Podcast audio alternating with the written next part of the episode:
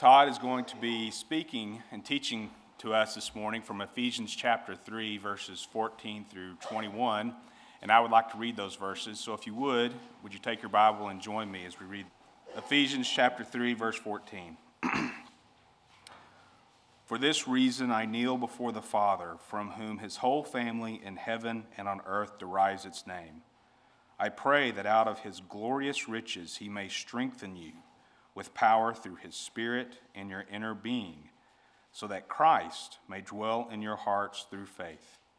And I pray that you, being rooted and established in love, may have power, together with all the saints, to grasp how wide and long and high and deep is the love of Christ, and to know his, this love that surpasses knowledge, that you may be filled to the measure of all the fullness of God. Now, to him who is able to do immeasurably more than all we ask or imagine, according to his power that is at work within us, to him be glory in the church and in Christ Jesus throughout all generations, forever and ever. Amen.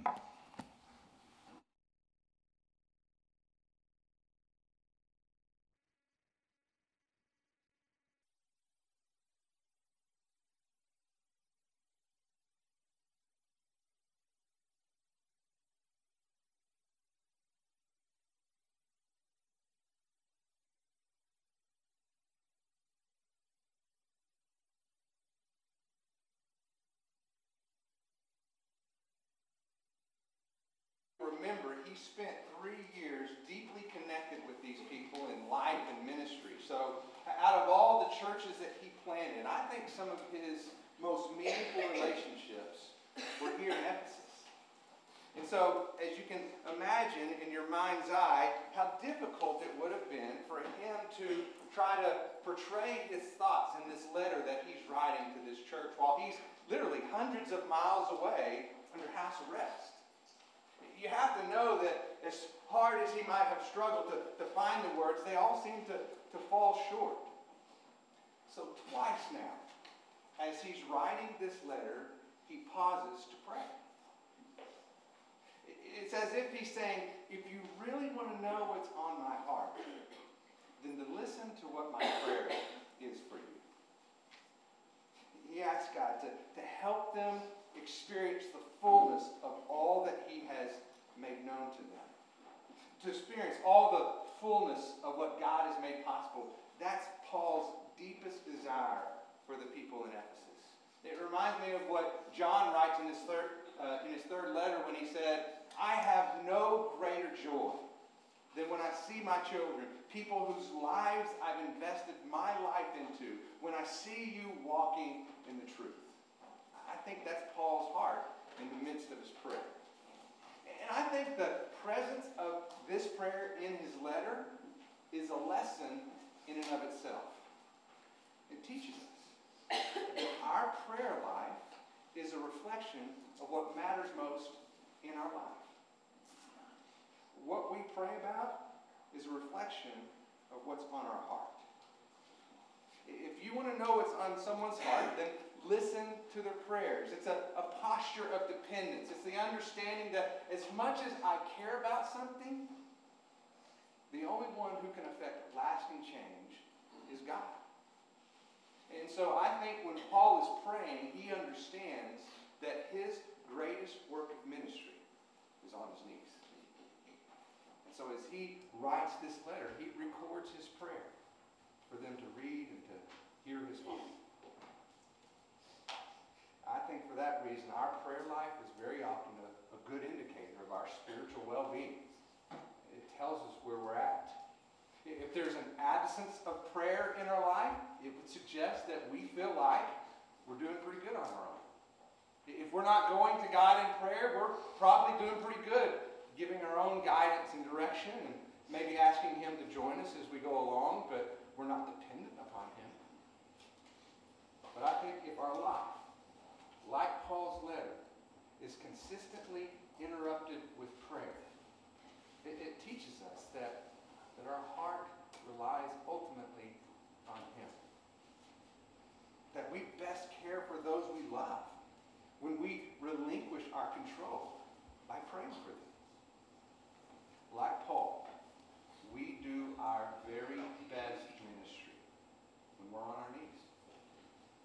And so I think fact that this prayer is in his letter is a lesson in and of itself.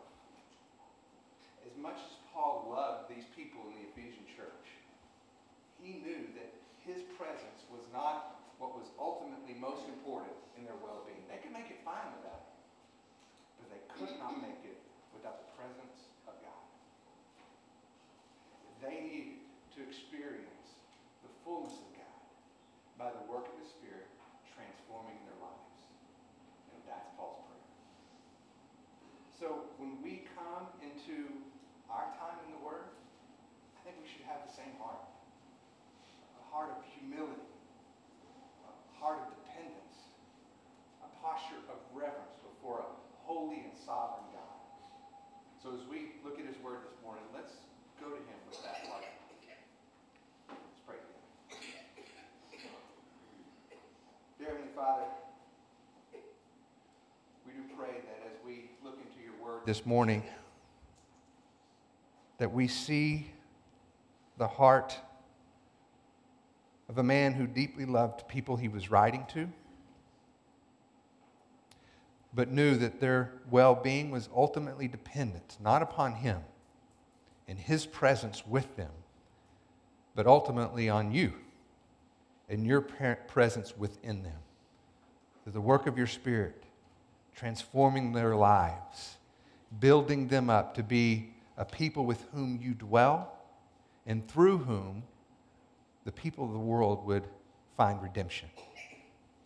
So, Father, as we come before you this morning, may we have that same humble heart, that same heart of gratitude for your grace which you've lavished upon us. Father, we pray that uh, you will take these words and literally change our lives. That's our prayer. And we ask this in your name. Amen. So let's read again what uh, Matt read for us this morning, beginning in verse 14. It says, For this reason I bow my knees before the Father, from whom every family in heaven and on earth derives its name. Paul begins his prayer with a heart of reverence. He says, I bow my knees before the Father. His posture, bowing before the Father, reflects his reverence before the God in whom he prays. He's humble. But he's also confident. You remember back in verse 12, he says, In whom we have boldness and confident access through him in faith. So he's saying, I'm going to live out what I just told you is true. And I'm going to come before a holy and sovereign God, humbly on my knees, but in confidence that he hears my requests. He's invited us into his presence. He wants us to express what's on our heart. He's a father from whom every family on earth derives its name. Now, as you hear that, I want you to think back to the Garden of Eden.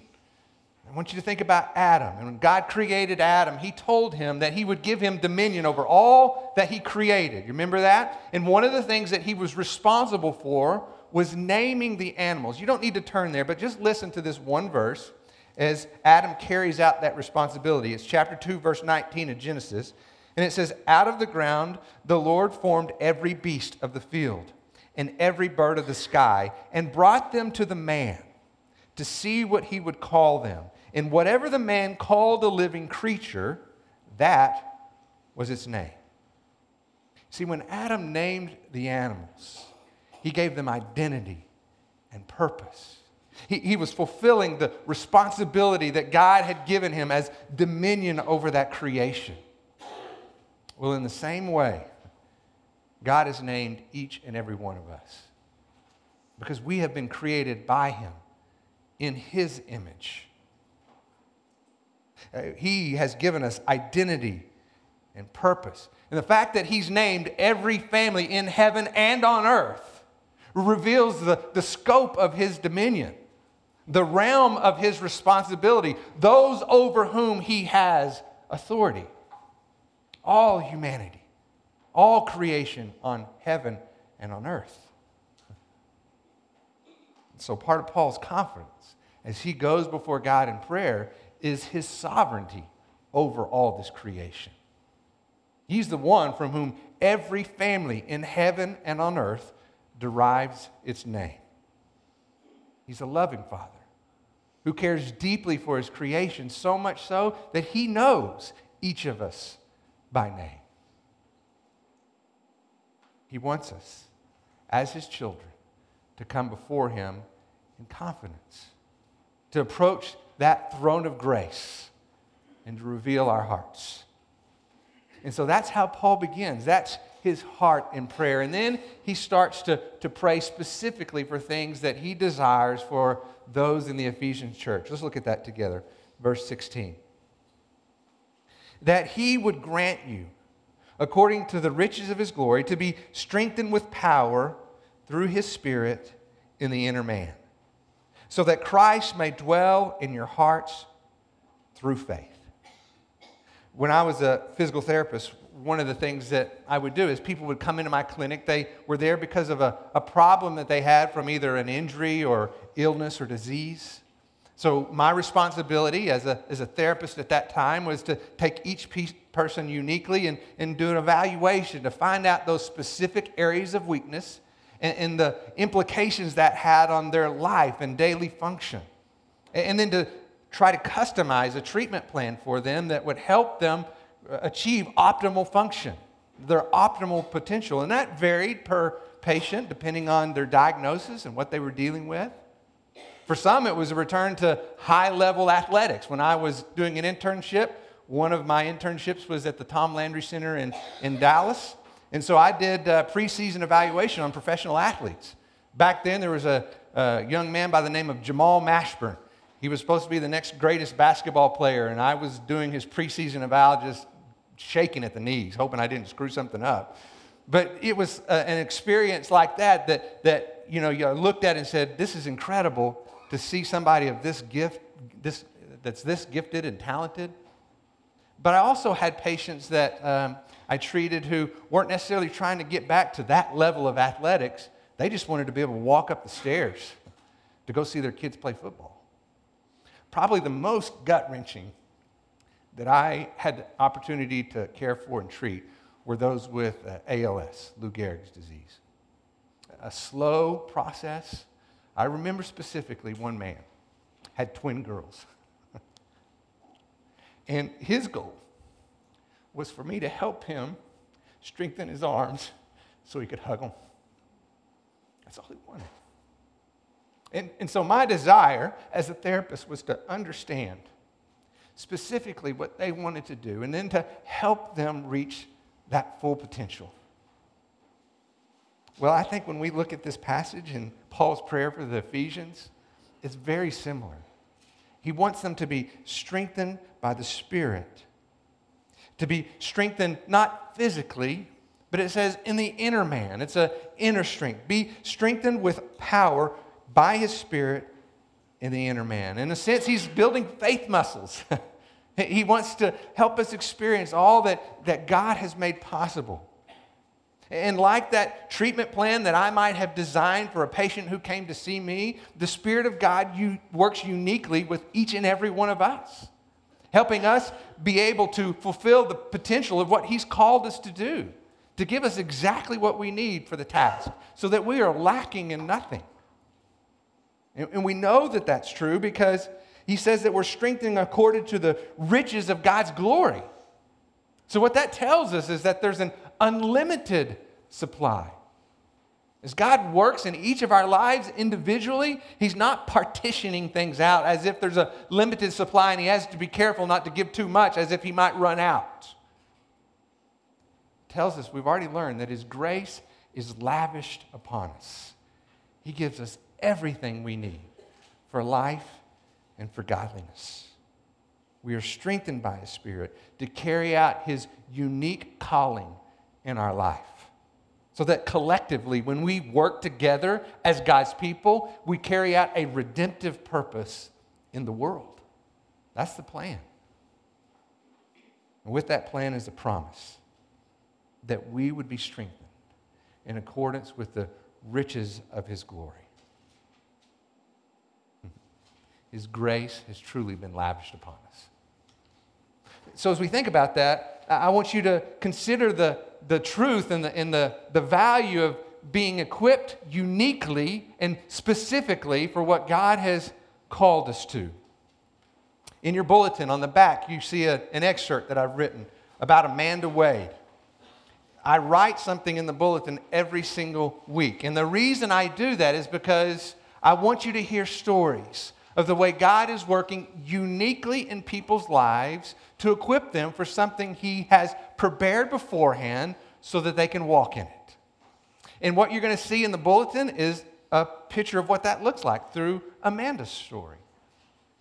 This week I also had the opportunity to spend some time with Lindsay Christensen and learn more about Parkridge Pregnancy Center. She gave me a tour and talked a little bit about her role and responsibility there. And I left that time thinking to myself, God has uniquely equipped this woman to do this job, to care for these clients and to lead the staff.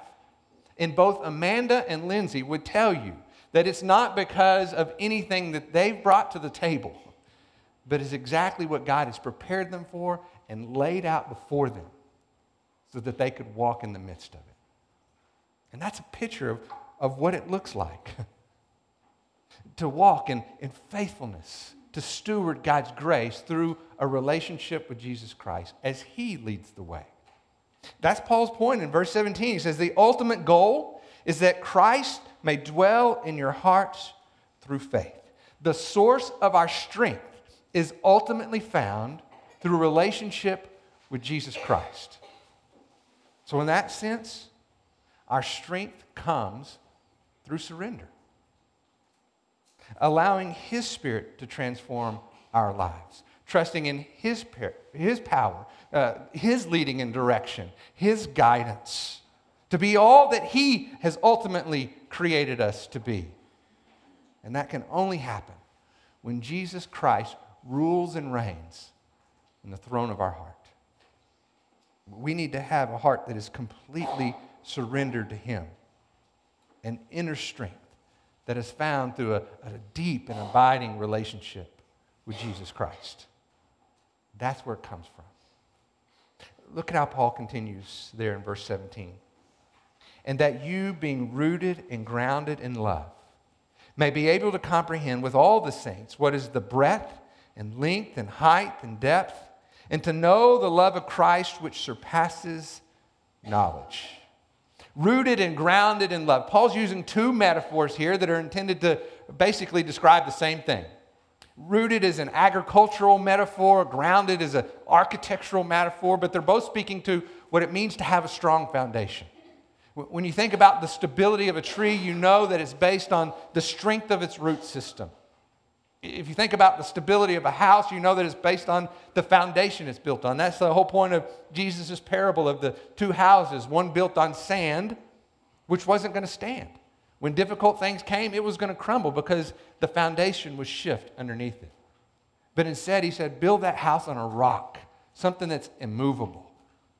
And that's his point here as well, when he's telling us that we need to build the, our faith on something that's rooted and grounded on the foundation of love.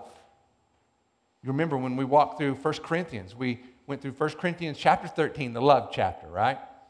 You remember in verse 13, it says that you need to abide in these three things faith, hope, and love. But the greatest of these is what? Love. Because it's the foundation upon which all these other things are being built upon. There's a Presbyterian pastor by the name of Dr. Barnhouse who was teaching through Galatians chapter 5, looking at the fruit of the Spirit. And he talked about the importance of love. I, I absolutely love what he had to say. Listen to how he describes this. He says, Love is the key. And here's how he describes it Joy is love singing, peace is love resting. Long suffering is love enduring. Kindness is love's touch. Goodness is love's character. Faithfulness is love's habit. Gentleness is love's self forgetfulness. And self control is love holding the reins. Isn't that a great picture? And he would say, without love, there is no fruit of the Spirit. And, and I would say, based on our passage, without love, there is no strength in the Spirit. It is the foundation. We have to be rooted and grounded in love. Only then can we comprehend with all the saints the full dimension of God's love for us. And when we look at that, he talks about the breadth and the length and the height and the depth. And when we read that, don't think in finite terms like he's giving us measurements, you know, like you're building a cabinet 36 inches wide, 12 inches deep. And that's not what he's talking about. In fact, the infinite love of God has no limit. So I think he's saying, as far as you can go that way, or that way, or that way, or that way, there's no limit because his love is infinite. It's wide enough to include the whole world. For God so loved the world that he gave his only begotten Son, so that whoever believes in him would not perish, but have eternal life. It's long enough to last forever. There's neither death nor life, angels nor principalities, things present nor things come. Nothing can separate you from the love of God, which is in Christ Jesus. It's deep enough to rescue us from the lowest depth. We've learned that through Ephesians. Even while we were yet sinners, Christ died for us. Even when we were dead in our trespasses, enslaved, indulging in the desires of the flesh, by grace you've been saved through faith. It's high enough to lead us to heaven. Whoever believes in him will not perish, but will have eternal life. There are no limits to the infinite love of God. And so Paul says in verse 18, his prayer is that you may be able to comprehend. That word comprehend means to take hold of, to seize. Paul is saying, I want you to embrace the experience of God's love, what, what you know to become something that you deeply believe so that it radically impacts how you live. To comprehend with all the saints. See, that's an important piece of this. Because our comprehension, our understanding of what the love of God looks like is experienced within the context of community. Again, that's why I write in the back of the bulletin every week. I've done it for seven years now. That's over 300 bulletin excerpts. That's 300 different examples of the way God is at work in lives of people in this church, transforming them to be like Him. And, every one of those stories is like another facet of a diamond. And with every new facet, it grows in brilliance. It's the same thing with a painting. It's, it's the variety of colors that, that brings it to life. And so it is with the church. We learn about God's love through the experience of God's love that we share with one another. This past week, Dawn has shared with my family an answer to the prayer that we've been praying for her family and her dad's care. And we learned about how the uh, insurance has allowed some provision of services that were beyond what any of us expected. that when the caregiver came into the house, that there was an immediate connection, and her mom absolutely fell in love with this person.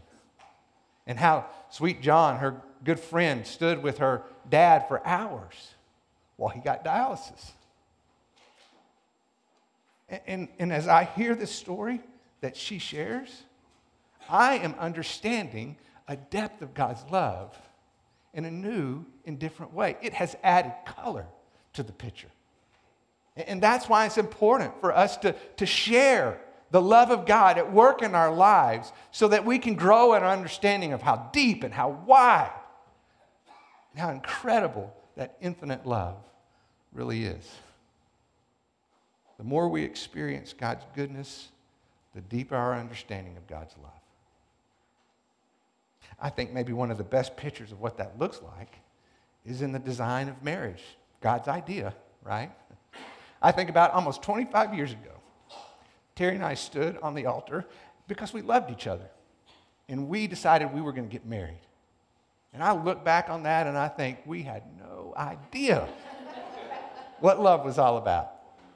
And, and, as I think about, well, how did that happen? I think about all the things that we experienced together. I think about the loss of her dad just months after we got married. I think about the tragic loss of my brother way too early. I think about the pain of infertility. I think about the joy of pregnancy. I think about the miracle of adoption. I think about the challenge of faith when I change careers. But when I think about all those things, I think about her because we shared them together. And because of that experience, the depth of our love has grown deeper and deeper every year. There is nothing more powerful than to be fully known and yet fully loved. And marriage is just a snapshot of what that looks like in our relationship with God. to be fully known. Nobody knows us any better than the one who created us, and yet no one loves us more than Him. And the more we experience His goodness in our life, the more we understand the depth of His love. Paul says, comprehend with all the saints that which surpasses all knowledge. That's an interesting statement. Have you ever read that and thought, wait a second, how does that work? How are you supposed to know that which is unknowable? That's basically what it says, right? I think his point is this it's not intellectual. This is not something you research and, and determine what it is based on what you intellectually understand. This is a love that is experienced. It is known by investing yourself to the lives of others and to a walk with Christ. And even though you can't explain it, you certainly know what it's like when you experience it. It's a love that is beyond explanation. And the more you know Christ, the deeper the experience of that love. To the point, as Paul writes there in verse 19, when he says, that you may be filled up to all the fullness of God. Here's the incredible truth that, that God is infinite. No matter how long you live, including through eternity, you will never get to the limits of his love. You will never comprehend the fullness of who he is because he is infinite in all things. But it does say that we are to be filled up with all the, the fullness of God. Only, that only happens when, when Christ dwells in our heart through faith. That was his point. It's kind of like this if you were to take a mason jar and go to the shore of one of the oceans, and you were to dip that mason jar into the water, would all the water in the ocean be in that jar? No. But is that jar filled completely with ocean water? Yes, it is. And that's what it is to live in a relationship with Christ. You are filled to all the fullness of God. Your life is complete so that when you know Christ, you have access to every spiritual blessing in the heavenly realms. When you know Christ, you have everything you need for life and godliness. When you know Christ, you have beyond what you could ever ask or imagine. That's what it means to be filled to the fullness of God. That's what he says in verse 20. Look at that with me. Now, to him who is able to do exceedingly abundantly, beyond all that we ask or think, according to the power that works within us, to him be the glory in the church and in Christ Jesus to all generations, forever and ever. Amen. When Paul closes his letter, he moves from theology to doxology, from practice into praise. And ultimately, when, when Paul's prayer that he prayed here for the Ephesians is, is prayed for and answered in our life, our hearts will do the same thing. They will sing with gratitude and praise. When we learn that God's capacity for doing far exceeds our ability for asking. An amazing thought to consider. As Paul has said in that very first prayer, he says, The same power that raised Jesus from the grave is at work in you. Your life is being transformed by a resurrection power. Think about that. What that tells us, if nothing else, is that there is no limit to what God can do. Not even death itself can stand in the way. And that same power that raised Christ from the grave is at work in you. the church of Jesus Christ, will eternally experience the infinite goodness of God. We will never find its limit because there is none. And it starts right now. The more we experience, the more our hearts sing with praise. That's the response. That, that's how we know that we are walking in the truth, what it is to be known and to know Christ, is we sing with a heart of praise. We give glory for the grace that He has lavished upon us. And when we do, when that's our life, we reveal Christ to the world. Be strengthened in His Spirit, be grounded in His love, be filled with His fullness. And then, really, the application to what Paul has prayed is the last word. What is it? Amen. It means, I believe. And that's important because if that's what you believe, it radically changes how you live. If it isn't what you believe, then it has no effect. But if it is, it cannot but have effect in the way you live, the way you think, the way you pray, the life you live. And ultimately, if that's who we are, the outcome is that we reveal Christ to the world around us. It's what it says there at the end. To him be the glory in the church and in Christ to all generations forever and ever. Because if the church is being everything that God has created us to be, working uniquely and individually in our lives so that we can collectively fulfill a redemptive purpose in the world, Christ is revealed to the praise and glory of his grace. So, as we finish up, let me remind you of something I mentioned in the beginning that I think is important that we don't forget. It's true for Paul, and I think it's true for you and I as well. We will always do our greatest ministry on our knees. Whether you're a parent, a pastor, a friend, a neighbor, see, people can exist just fine without us but they cannot exist without the presence of God in their life. And so we want to pray that they become everything that God created them to be. They be strengthened in His Spirit, grounded in His love, filled with all the fullness of who God is.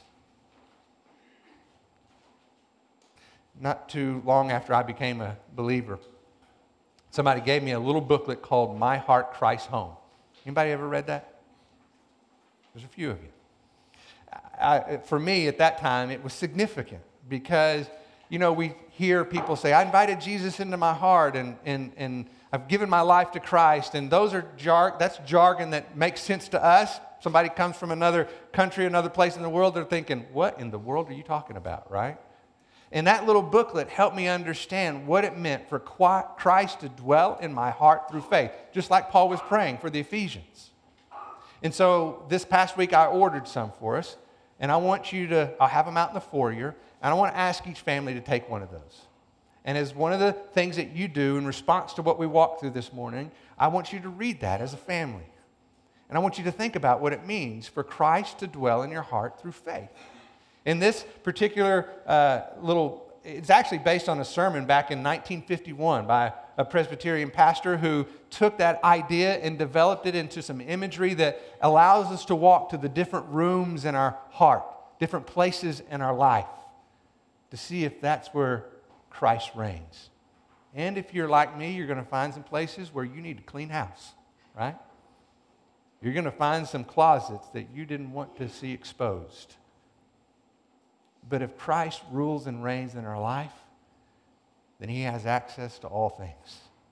Nothing is off limits, and nothing is outside of the boundaries of his power to redeem. So you can go with grace and great confidence that you will meet him in mercy. And he will work in your lives uniquely to help you become all that he's created you to be. So please take one of those. And you don't have to read it all at once. Maybe you take a room at a time. Maybe a good way to do it, by the way. Um, but just take some time to use it as a devotional for something that y'all walk through based on what we worked through in this passage this morning. Would you do that? So let me close this in prayer. Father, thank you so much for the privilege of coming before you and just for the truth and the understanding that your presence is with us, that you dwell among us as your people, that you work uniquely in our lives uh, specifically for what you've called us to, the good works that you've prepared beforehand, so that as we follow you, we walk right in the middle of them and we never lack anything that we need to fulfill the purpose that you've designed us for. And that when each of us individually is walking in accordance with your will, that collectively we are being built together to be a people who reveals Jesus Christ and his redemptive purpose to the world around us. And the more we see that happening, the, the different facets, the more brilliant the beauty of your goodness to the world around us. Help us to share our story with each other, with those in our jobs and in our neighborhoods, so that we might be faithful, to be strengthened by your Spirit, to be grounded in your love, to be filled in all the fullness of who you are and what you've made possible in our lives. We pray this in your name. Amen. Before you go, let me introduce you to somebody. You had the privilege of meeting Samantha a couple weeks ago at Easter when she uh, took the step of faith in baptism. And I mentioned to you at that time that Samantha and I had the opportunity to walk through that together, to look at Scripture with each other. And I delighted in that. I looked forward to the time when she came to my office for us to sit down and do that together. So if you haven't met Samantha, I would encourage you to introduce yourself. She's a sweet, sweet woman of God, and we're so grateful that she's a part of our church family. So glad you're here. You bet. Y'all are dismissed.